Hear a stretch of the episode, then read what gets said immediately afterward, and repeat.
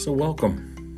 I'm Pastor John Perrill, and I'm honored that you joined me on this podcast entitled Expect, Believe, and Trust. My intention is to bring to you some simple, pointed information that I hope will give you peace, strength, and help you in your journey of faith. So, today I wanted to talk about reaping and sowing. I've been part of a men's accountability group for probably over 20 years now we usually meet once a week and discuss a specific topic, and many times the subject of sowing and reaping comes forth. Many times over the years, I've seen believers who seem to have trouble accepting the idea that what they do has an impact on their life. Many times, new believers to the faith are expecting life to be all perfect and easy they want the past to be forgotten or eradicated, and so they are expecting God to just kind of fix everything that is wrong in their life. I remember this one guy, I'll call him Joe to keep confidentiality. Joe came to me after a meeting and was clearly troubled. During the meeting, when we had talked about the joy of the Lord, he would actually grumble or kind of make a sour face. Because of the way he had lived his life, he was now facing some major consequences as a result of his actions. Disheartened, he approached me and stated, Why isn't God taking care of this for me? He went on to say, I thought God wouldn't allow these troubles. He went on and on, complaining and whining and expecting that God would somehow fix all of this for him.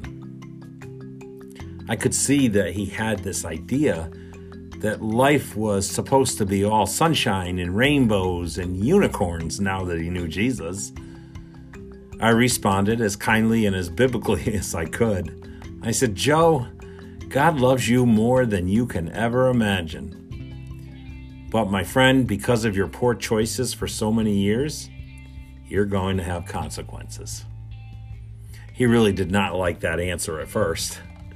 But then, after time, of him reading the Word every day and understanding how God really works through prayer and fellowship with other believers, Joe actually stopped being the guest of honor at his own pity party.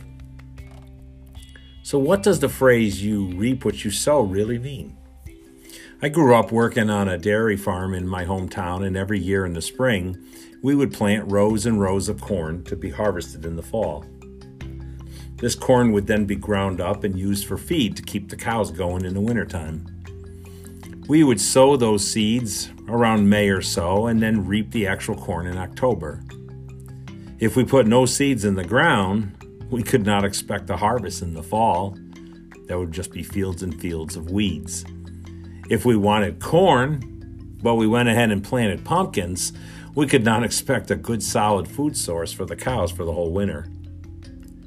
Throughout Scripture, sowing is used as a metaphor for one's actions and reaping for the results of those actions.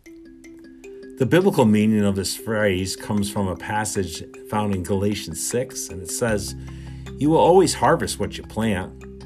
Those who live only to satisfy their own sinful nature will harvest decay and death from that sinful nature. But those who live to please the Spirit will harvest everlasting life from the Spirit. That's an encouraging piece of scripture. Reaping and sowing is basically about blessings and consequences. It's that simple. Sowing with poor actions like overeating result in a bigger waistline.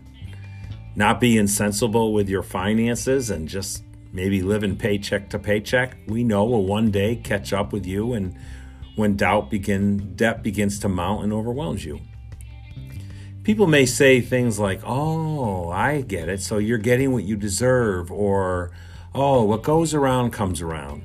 Well, I can tell you biblically, it's not like that at all. When we are followers of Christ, this means we are new people. Scripture says we're new creations in Christ, just like Joe was. We sow good into our lives by simply doing the things that God instructs us to do in His Word. God does not make it complicated we tend to do that. When we sow the seeds of spiritually fruitful garden like patience, kindness, love, and respect, for example, we can expect a good harvest in return. For Joe and for all of us, God can even produce joy with our negative choices as well. God's law of sowing and reaping includes unparalleled, unparalleled mercy and grace. So, how about you today? Are you ready to start planting the seeds of the Spirit into your lives? Thank God, the source of grace is bigger than the law of reaping and sowing. Expect, believe, and trust.